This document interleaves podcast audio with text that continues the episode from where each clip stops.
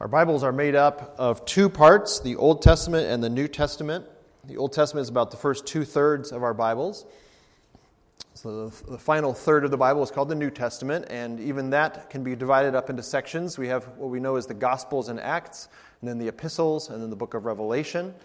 The Gospels and Acts are made up of five books four Gospels and the book of Acts, which was written by one of the Gospel writers named Luke. And today we are studying the Gospel of Luke, chapter 23, verses 56, uh, I'm sorry, verses 26 to 56. This is on page 830 of the Bible under the seat in front of you. So, throughout this gospel account, Luke has been telling us about Jesus and what it looks like to follow Jesus. And so, early on in the book, Luke described Jesus' birth, uh, prophecies about his birth, a few small stories about his early years. And then he skipped ahead to when Jesus was about 30 years old and described Jesus being baptized uh, in the river, uh, the Jordan River in Israel. He was baptized to demonstrate his solidarity with the sinners he came to save. And then he went into the desert as if his hair were still dripping wet when he went into the desert uh, and was tempted by Satan himself, successfully resisted temptation, unlike Adam in the Garden of Eden and unlike Israel in the wilderness. And then he described the teaching of Jesus, Luke did, and the works of Jesus. In many cases, the works he described uh, are miracles, healing people, causing storms to cease, even causing dead people to come back to life. He also taught about who God is and who he himself, who Jesus himself is. What did Jesus say about himself? He said lots of controversial truths. He made people really angry by what he said about himself. He said he was the Messiah that the Old Testament, the first two thirds of our Bible, had predicted. He said that he had come to make all things right, to undo the curse that came upon all humanity and all the earth because of Adam and Eve's sin in the Garden of Eden. He predicted, Jesus did, that he would be killed and buried and then raised again. And even his closest followers were confused by those statements. They couldn't get their minds around it. And these controversial truths did not sit well with the religious leaders of his day. So, those leaders, often known in the book of Luke as the scribes and the elders and the Pharisees, became increasingly hostile toward Jesus and looked for ways to shut him up.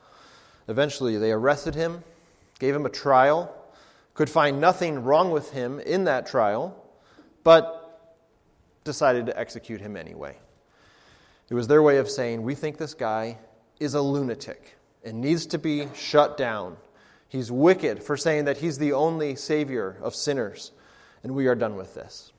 And that brings us to our passage today, Luke 23, verses 26 through 56. Please follow along as I read this aloud.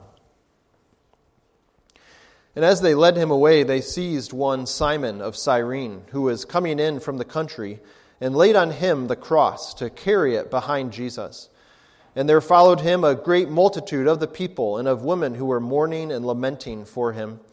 But turning to them, Jesus said, Daughters of Jerusalem, do not weep for me, but weep for yourselves and for your children.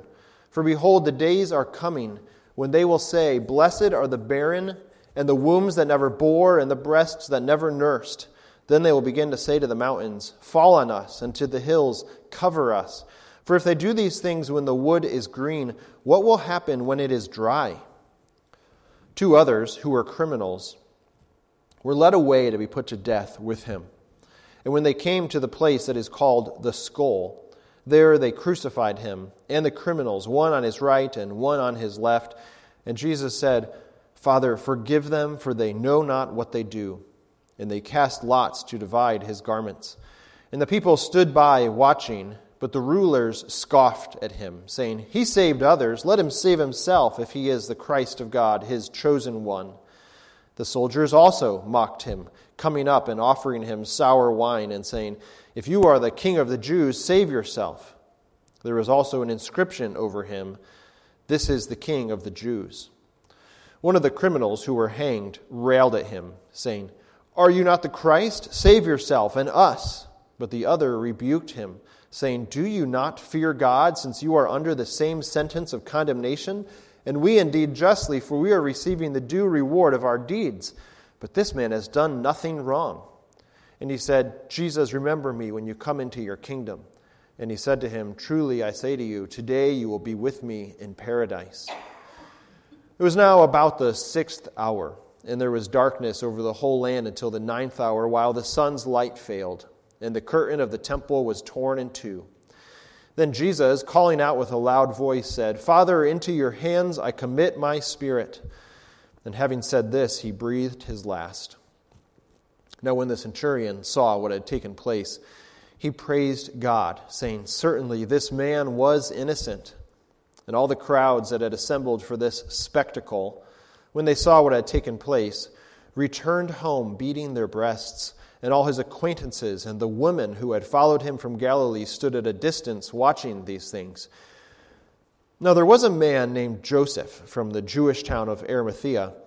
He was a member of the council, a good and righteous man who had not consented to their decision and action, and he was looking for the kingdom of God. This man went to Pilate and asked for the body of Jesus. Then he took it down and wrapped it in a linen shroud and laid him in a tomb cut in stone where no one had ever yet been laid. It was the day of preparation, and the Sabbath was beginning. The woman who had come with him from Galilee followed and saw the tomb and how his body was laid. Then they returned and prepared spices and ointments. On the Sabbath day, they rested according to the commandment.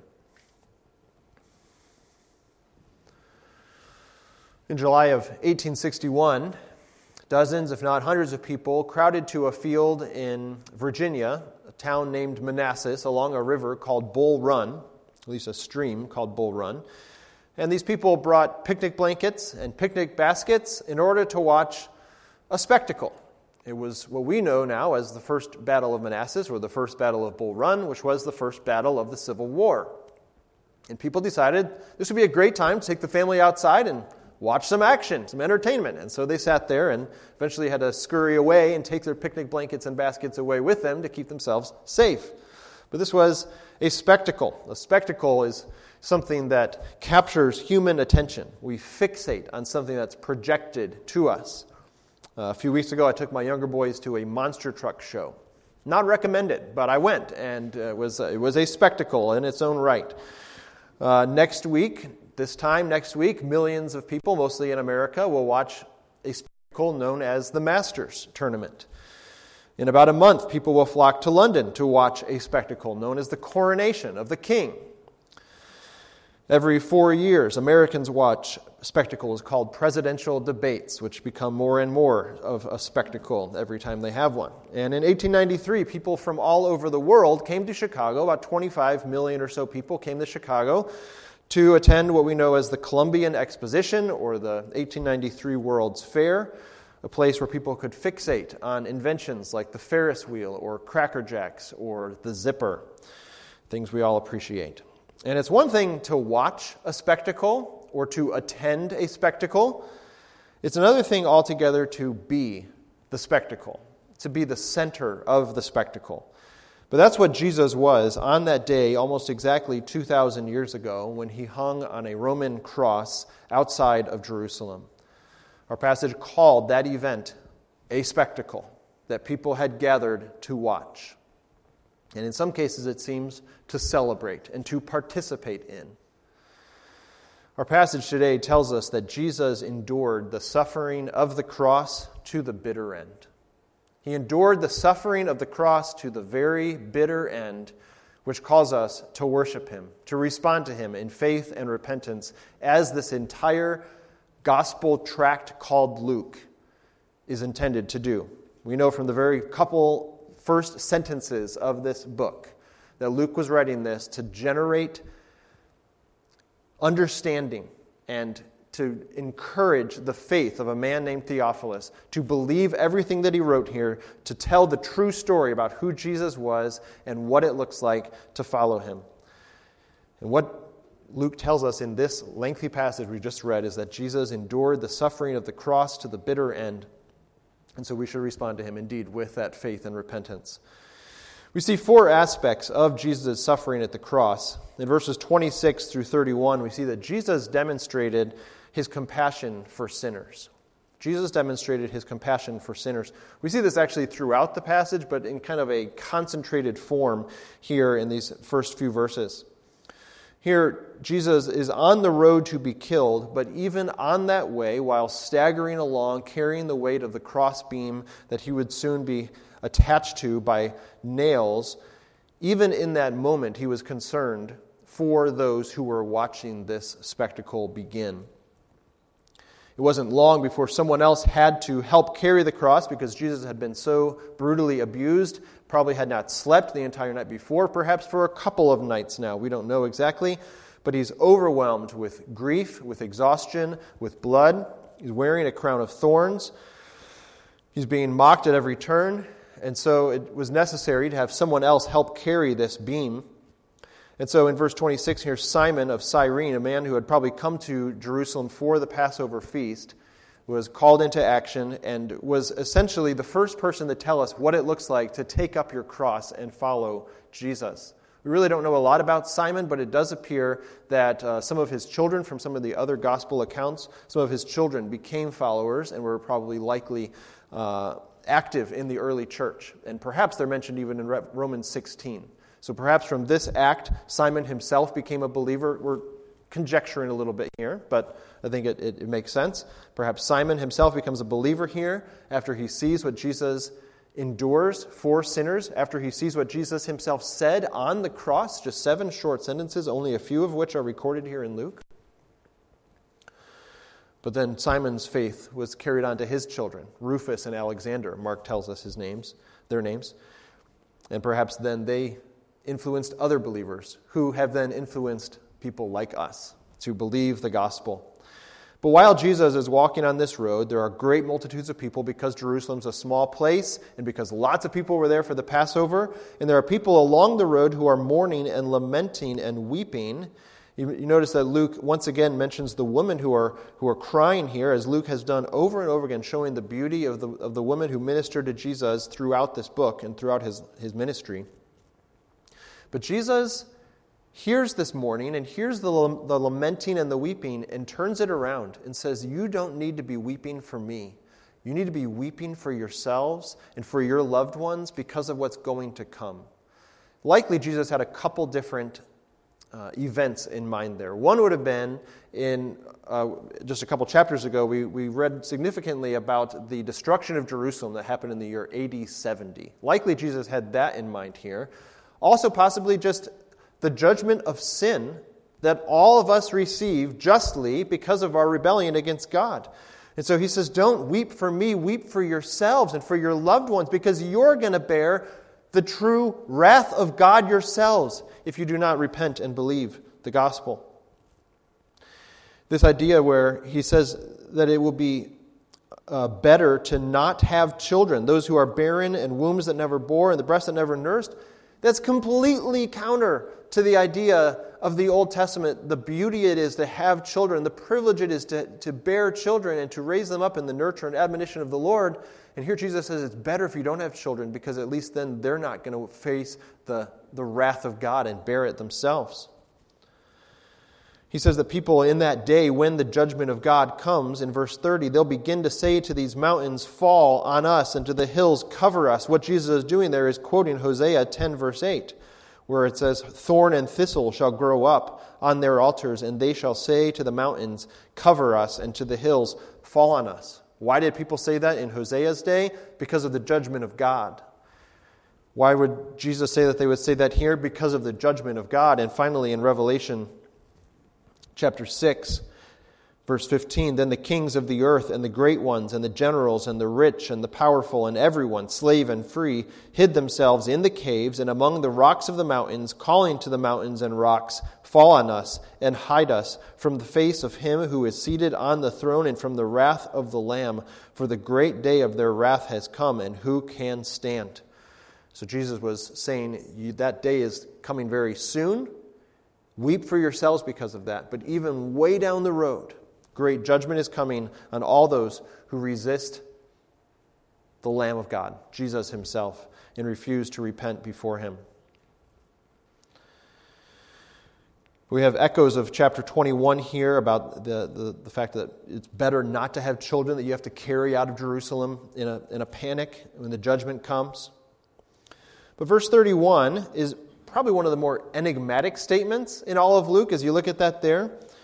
Essentially, you're asking yourself, what does it mean that the wood is green and then the wood is dry? He's using a picture here that perhaps you're familiar with if you've ever tried to burn wood in a fireplace or a fire pit or anything like that. If it's wet wood, if it's just recently been cut down, it's not going to burn well. But if it's been cut for years and it's been kept in a dry place for years, that stuff goes up like a match. And what, so Jesus is using that metaphor to say there's great judgment coming. Of course, the question is what is the green wood and what is the wet wood? And it seems like he's simply contrasting. There's a little bit of judgment now, there's really bad judgment later. That seems to be the picture that Jesus is portraying here. But even in these comments, what he's doing is demonstrating compassion for sinners. He's showing compassion for you and for me and for all sinners. He knows that the wrath of God is heavy and severe. And so we should fear God. We should stand before Him in awe and take Him seriously. Jesus is demonstrating His compassion for sinners.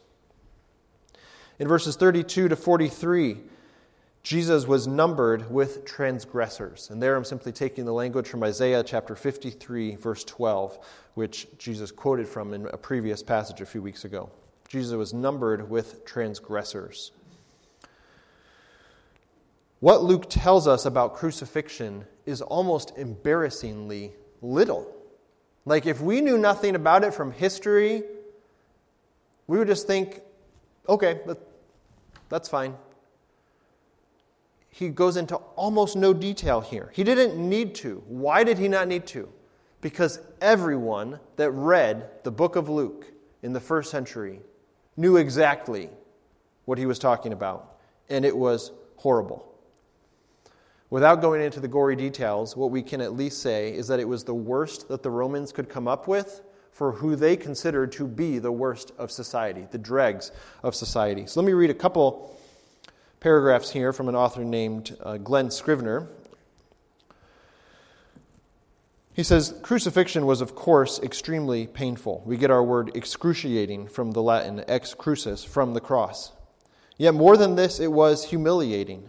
To be impaled naked before the watching world was as undignified an end as the Romans could devise. And the shame was a large part of the point. To us, the cross has become a sacred symbol, and as such, embodies the very opposite of its ancient meaning. He goes on to say that corpses cut down from the cross would routinely be cast into a ditch to be pecked at by birds and eaten by dogs. Those crucified were garbage. The cross was the slave's punishment, quote unquote. Certain classes of people could, be, could not be crucified, those who were on the higher end of the hierarchy, and certain classes could be crucified, those who were slaves. Crucifixion was either appropriate or an unspeakable evil, depending on who was on the cross. To see someone crucified was to watch their unpersoning and to hear the message do not go the way of this wretch.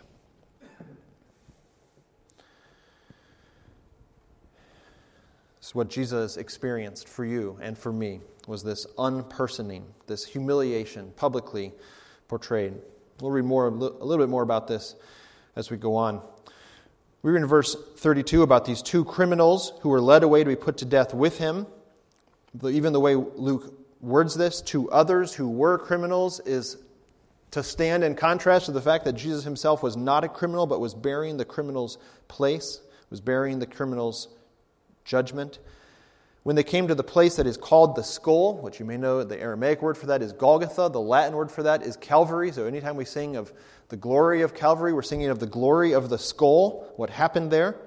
And there they crucified him. That's all Luke tells us. He doesn't go into these details that I just read a little bit about of the, the humility, the shame, again, because they knew what that meant, what that looked like. Probably everybody reading the Gospel of Luke when he wrote it had seen someone be crucified. They knew what they were talking about. But even there on the cross, again, we see Jesus' compassion when he says, Father, forgive them, for they know not what they do. He has a spirit of forgiveness toward people like us who, through our sin and our rebellion against him, nailed him to that cross. In fulfillment of the passage that Carl read, Psalm 22, they cast lots to divide his garments. In other words, he was worthless to them, so much so they could nail him to a cross. But at least his clothing was of value. Somebody else could take that and find some use for it. And the people stood by, watching. You notice the different groups of people in this passage. For, for, for, starters, you have these people watching. You have rulers scoffing, which sounds a lot like Psalm 2 being fulfilled. You have criminals joining in here in the scoffing. The rulers are saying things like, He saved others, let him save himself if he is the Christ of God, his chosen one. There's the irony here that if he had chosen to save himself, he could not save others. But by choosing not to save himself, he was offering forgiveness to even those people who had hammered the nails into his hands. Because he is the king, he did not choose to save himself. The inscription in verse 38 that was over his head was essentially the crime that he had committed we learn from other gospel writers. And by the way, I'll just add if you have never taken the time to compare what the four gospel accounts, the, the specific details that each one adds, I want to encourage you to do that. I put together a document this week. I'd be happy to email to you a, a PDF of it, uh, essentially with different colors, highlighting the different parts that each of the gospel writers contributed. Luke adds a few details, like this part about the daughters of Jerusalem weeping, that none of the other gospel writers include. Uh, the, the part we'll get to in a few minutes about the thief on the cross next to him. None of the other Gospels tell us that part. And so it's fascinating to see which authors included which details and, and to consider why they may have done that. But what Jesus was experiencing here was hostility. Why was he the object of hostile threats and caustic words from these soldiers, from the crowd walking by, from those who had gathered to watch this? Because of what he had said. And I want to tell you, Christian, to not be surprised when you are the object of hostility for the faith that you espouse and cling to. Expect hostility for your faith. We see here in this passage the beauty of Christ being numbered with transgressors, that even these criminals who are hanging next to him for sins that they had actually committed they, they deserved to be there that day, according to the Roman law and according to who should and should not be crucified. They fit the bill. But Jesus did not. But even in this, Jesus offers forgiveness to this dying thief next to him. I heard a snippet of a sermon by a pastor named Alistair Begg. He's a pastor in Cleveland. And the, the part of the, the sermon that was turned into a really well done video is called the, the uh, the man on the middle cross. And it powerfully portrays the beauty of the forgiveness that Jesus offers. And so it, it essentially pictures what Alistair Begg describes as imagine this thief getting to heaven. Perhaps you've heard people say, you know, if someone enters into heaven and God says, On what basis should I let you into heaven? And he said, Just imagine the, this dying thief, a few minutes after being granted forgiveness by Jesus, he, he gets to heaven and God says to him, On what basis should I let you into heaven? And he said, on the basis of the middle man on the cross, the man on the middle cross. That's the only basis any of us have to be granted access to heaven, on the basis of the man on the middle cross. So put your faith in him, not in your performance, not in being a member of Brainerd Avenue Baptist Church or any other, any kind of church. Put your hope in Jesus and trust in him and demonstrate your trust by walking with Him in faith and repentance and obedience and love. But even from this idea that there's this man here who's listening to Jesus being railed on and saying, Look, don't you get it? We deserve this condemnation. He was innocent. But he received the miraculous gift of conversion because of the power of the Holy Spirit, because of the forgiveness that Christ offers him. And I just want to encourage you to believe in the power of the Word of God to change even the most hardened sinner. God still miraculously and powerfully saves sinners in unexpected ways at unexpected times. And here, while I read from every book I have in my library, let me read another section from a book called Word Centered Church. And this man who wrote it went to seminary with this guy that he uh, tells this story about. So he said Michael, not his real name, had no interest in actually reading the Bible. He was a Muslim, after all, and he lived in one of the strongest Muslim enclaves in Nigeria. Still, he did figure out one way to put the Bible given to him by a Christian to good use. Its crackly thin pages were perfect for rolling joints and cigarettes. Papers for rolling our own cigarettes were expensive, Michael said. So we would tear out pages from the Bibles and use them for our rolling papers. On one occasion, Michael tore a page from the Bible for rolling a joint, but ended up stuffing it into his pocket. That night, bored and unable to sleep, he pulled the page of the Bible from his pocket and read these words from Psalm 34 8. O taste and see that the Lord is good. How blessed is the man who takes refuge in him. For the next three weeks, he could not get the verse out of his head. He returned to the Christian who had shared the gospel with him. One night, alone in his room, Michael prayed, Lord God, I want to taste you like this verse says, and that same evening accepted Christ as Savior and Lord. Michael's Muslim family and community did not respond very well. At first, they expressed concern, then, they displayed anger, then, they made death threats. Michael was the first convert in the community, and his conversion felt like a grave threat to everyone. Local mosque leaders denounced him on the mosque's outdoor loudspeakers. His own father told him that he would rather see him dead. He had to spend every night at a different missionary's house because of the danger. But all this started with a Bible verse on a wadded up piece of, piece of paper dug out of a pocket. God still saves sinners in powerful and beautiful and unexpected ways, just like he did on that day when this dying thief hung next to Jesus on the cross. So don't give up hope for lost sinners. Keep praying for those people you love, for those people you've evangelized. And I encourage you as well to keep reading good books and tracts like the ones we have out called Who is Jesus and Two Ways to Live, and just basically memorize those so that you can gladly share the good news with other sinners. I also commend to you a book I won't read for now called A Gospel Primer for Christians by Milton Vincent. We've had this out on the table in the past. Highly recommend this. There's about uh, there's 31 devotionals, um, just one for each day of the month to meditate on different aspects of what the crucifixion, what Christ's death and resurrection, uh, what those truths mean to us, implications of the gospel for our lives. And I think that'd be a wonderful book to read and then to give away to another believer. So Jesus demonstrated his compassion for sinners. Secondly, Jesus was numbered with transgressors. In verses 44 to 49, Jesus died in faith. Jesus died in faith. Maybe that sounds like a strange way to say that. Of course, he would believe. But what he was doing was he was entrusting himself to his Father, as he put it in verse 46. His death was dramatic in verses 44 to 46. About the middle of the day, and there was darkness over the whole land. This would have fulfilled Amos 8 9 that says, And on that day, declares the Lord God, I will make the sun go down at noon and darken the earth in broad daylight. When Amos wrote that, he was just picturing a day of judgment in general. But the reason that God caused the earth to go dark at that moment was because all of the wrath of God was being poured out at that moment, down to the dregs, on Jesus himself as part of the moment when Jesus died as well. The curtain was torn in two on the temple, 90 feet high. This could not have been done by man. This was an act of God, just like the darkness was. And so Jesus quotes Psalm 31, verse 5 Into your hand I commit my spirit. Jesus was praying the Bible until he could not pray anymore, until the moment he himself entered back into heaven. This passage is describing the peak of human history.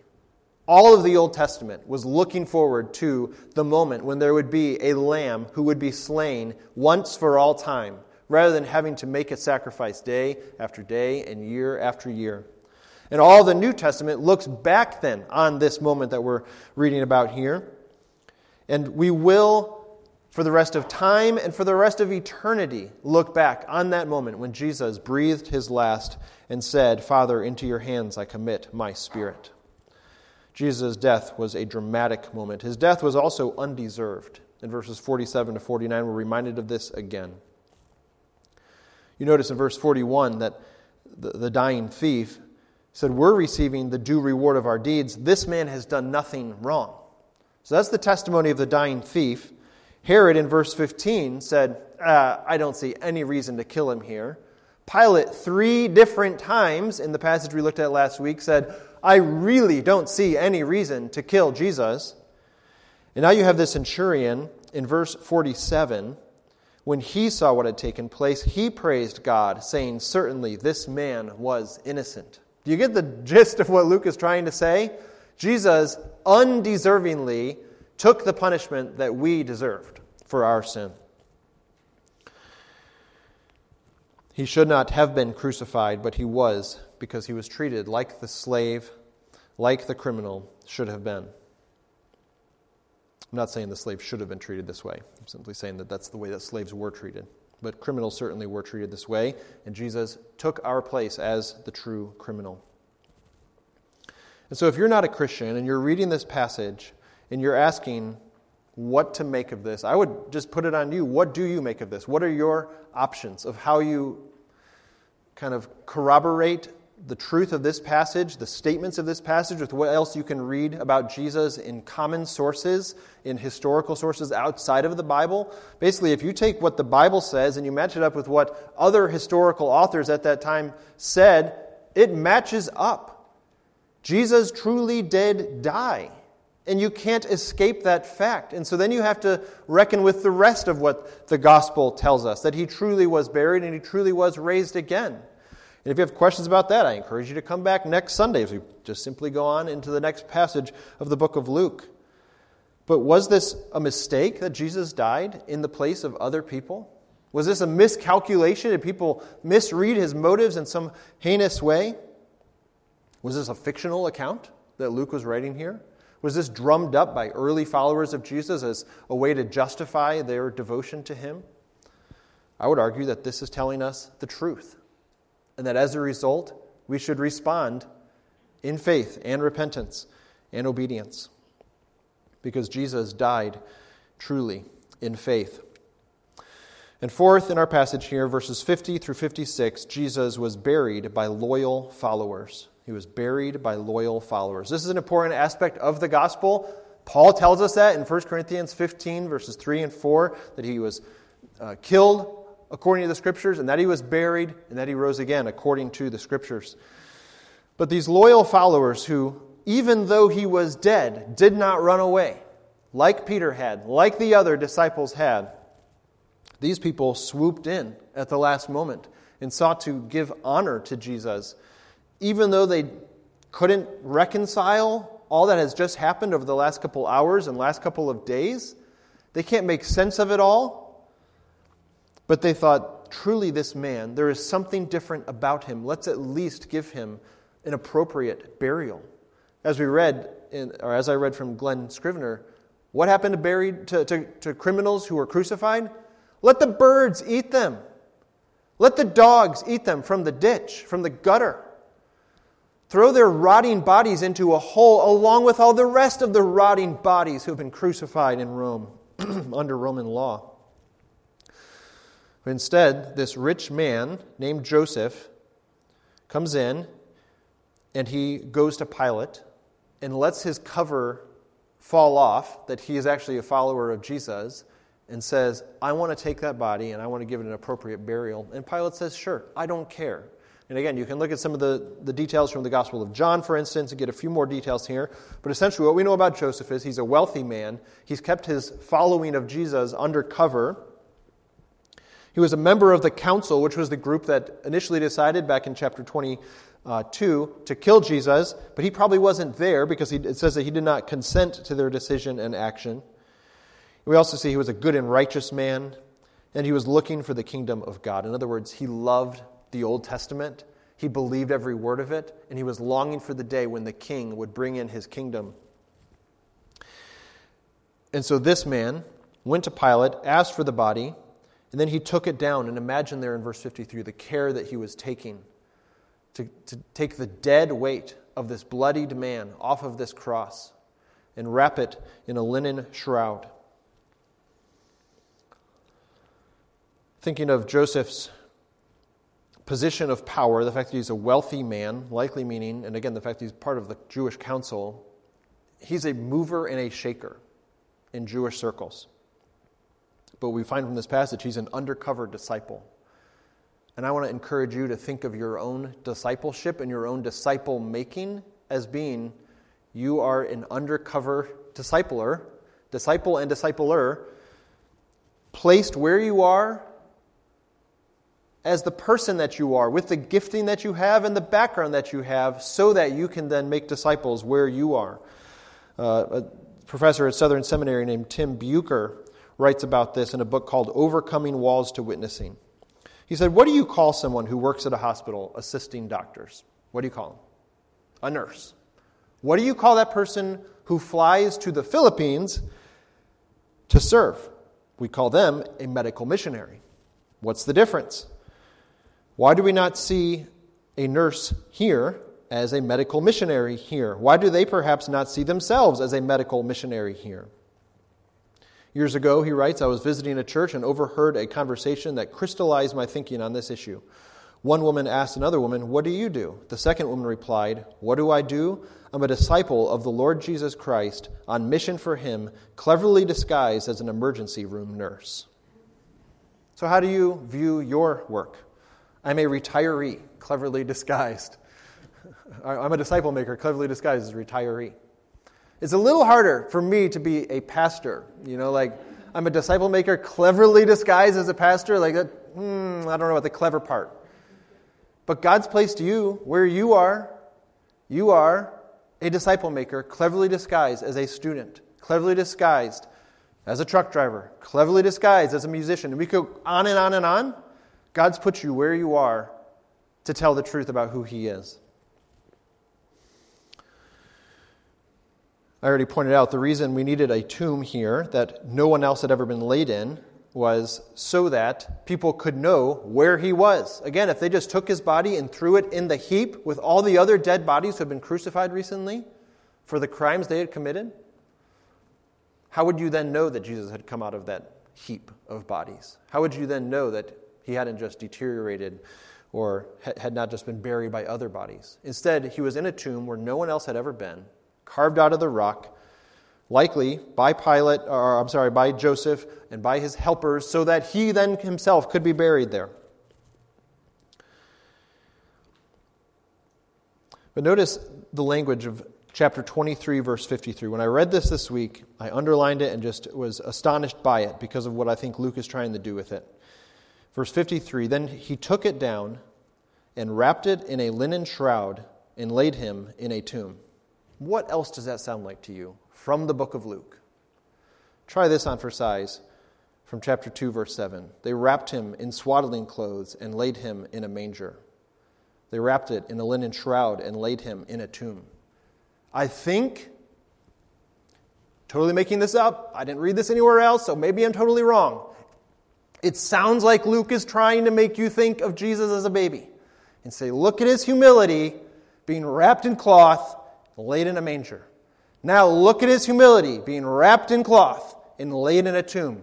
Luke wants you to connect these dots. From beginning to end, Jesus lived his life in humility and laid it down for sinners. And so we read here of what Jesus accomplished and why he accomplished it to some extent. You know, it, essentially, Luke left it up to the gospel or to the uh, apostles like James and John and Peter and Paul to fill in the gaps of what the cross accomplished. Of course, he tells us more of this in the book of Acts as well. But what I want to say is that we need to make sure that our core tenets of Christianity are not that Jesus lets us fulfill our, our highest potential. Instead, he frees us from the wrath of God. Jesus isn't about restoring us to happiness in this life, He's about reconciling us to God. And so we hear a lot of songs. If you turn on certain Christian music radio stations, you hear a lot of songs about the pain in our broken hearts. But we do not hear a lot of songs about the way that we have broken the law of God. And so I want to encourage us to choose to listen to songs primarily that make us think about the gospel and that press the gospel into the margins of our lives. Have you ever seen a uh, like a log cabin? They take mud on the inside and press it into all the, the cracks to keep dust out, to keep bugs out, things like this. Press the gospel into the cracks of your heart by listening to music that tells you that Jesus died to forgive you, to make you right with God, not to make you feel better about yourself, not to make you think you can fulfill your potential. So, a disturbing aspect of a lot of Christian music today is that we kind of reinterpret the gospel into being about fulfillment and potential and happiness instead of reconciliation and repentance before God. Our passage called what happened that day in Jerusalem as a spectacle. You notice this in verse 48. All the crowds that had assembled for this spectacle returned home mourning, weeping, beating their breasts, crying their eyes out. What did we just do? This was a spectacle, which I mentioned earlier, is simply, simply something that captures our attention causes our brains to focus and fixate on something projected to us. Christian author Tony Reinke has written an entire book on this subject. I cannot promote this book to you enough unless I give you all a free copy of it, which I probably can't do, but still, want to highly encourage this book, Competing Spectacles Treasuring Christ in the Media Age. And I uh, just want to read a brief section of this to you. Tony Reinke, an author in Minneapolis, writes The act of crucifixion repeated thousands of times in the Roman Empire, was a spectacle guaranteed to attract attention. The nailing of living bodies onto trees along public roads was a Roman blood sport for the masses, public and visible, not confined to the arena. Symbolically, crucifixion was the flexing arm of Rome's ruling power before gawking spectators in public. So vile was the punishment that by law Roman citizens could not be crucified. The cross was reserved for the public dehumanization of rebel slaves, a form of intimidation to keep Rome's large servile class suppressed, intimidated, and ordered. uh, crucifixion was cleverly designed, we might say diabolically designed, to be an almost theatrical enactment of the sadistic and inhumane impulses that lie within human beings. The cross of Christ was the greatest spectacle in cosmic history for what it ironically subverted. There on the hill of Calvary, Christ disarmed the powers and authorities, and in his victory he made a public spectacle of them, triumphing over them by the cross. Colossians 2:15. By divine design, Christians are pro spectacle, and we give our entire lives to this great spectacle, now historically past and presently invisible. Christian, I want to ask you have you made this greatest spectacle the reason for which you live? Is this about, is this what your life is about? Declaring the truth of the spectacle that Jesus hung on a cross to die for sinners, to make us right with God. Let's close in prayer. Father, we bless you today for the cross, as we do every Lord's Day and every day of our lives. We thank you for Jesus, truly God, truly man, held up before sinners crucified in their view so that we could be reconciled to you, so that we could have a new and living way of access to you through his shed blood. We praise you for him. Amen.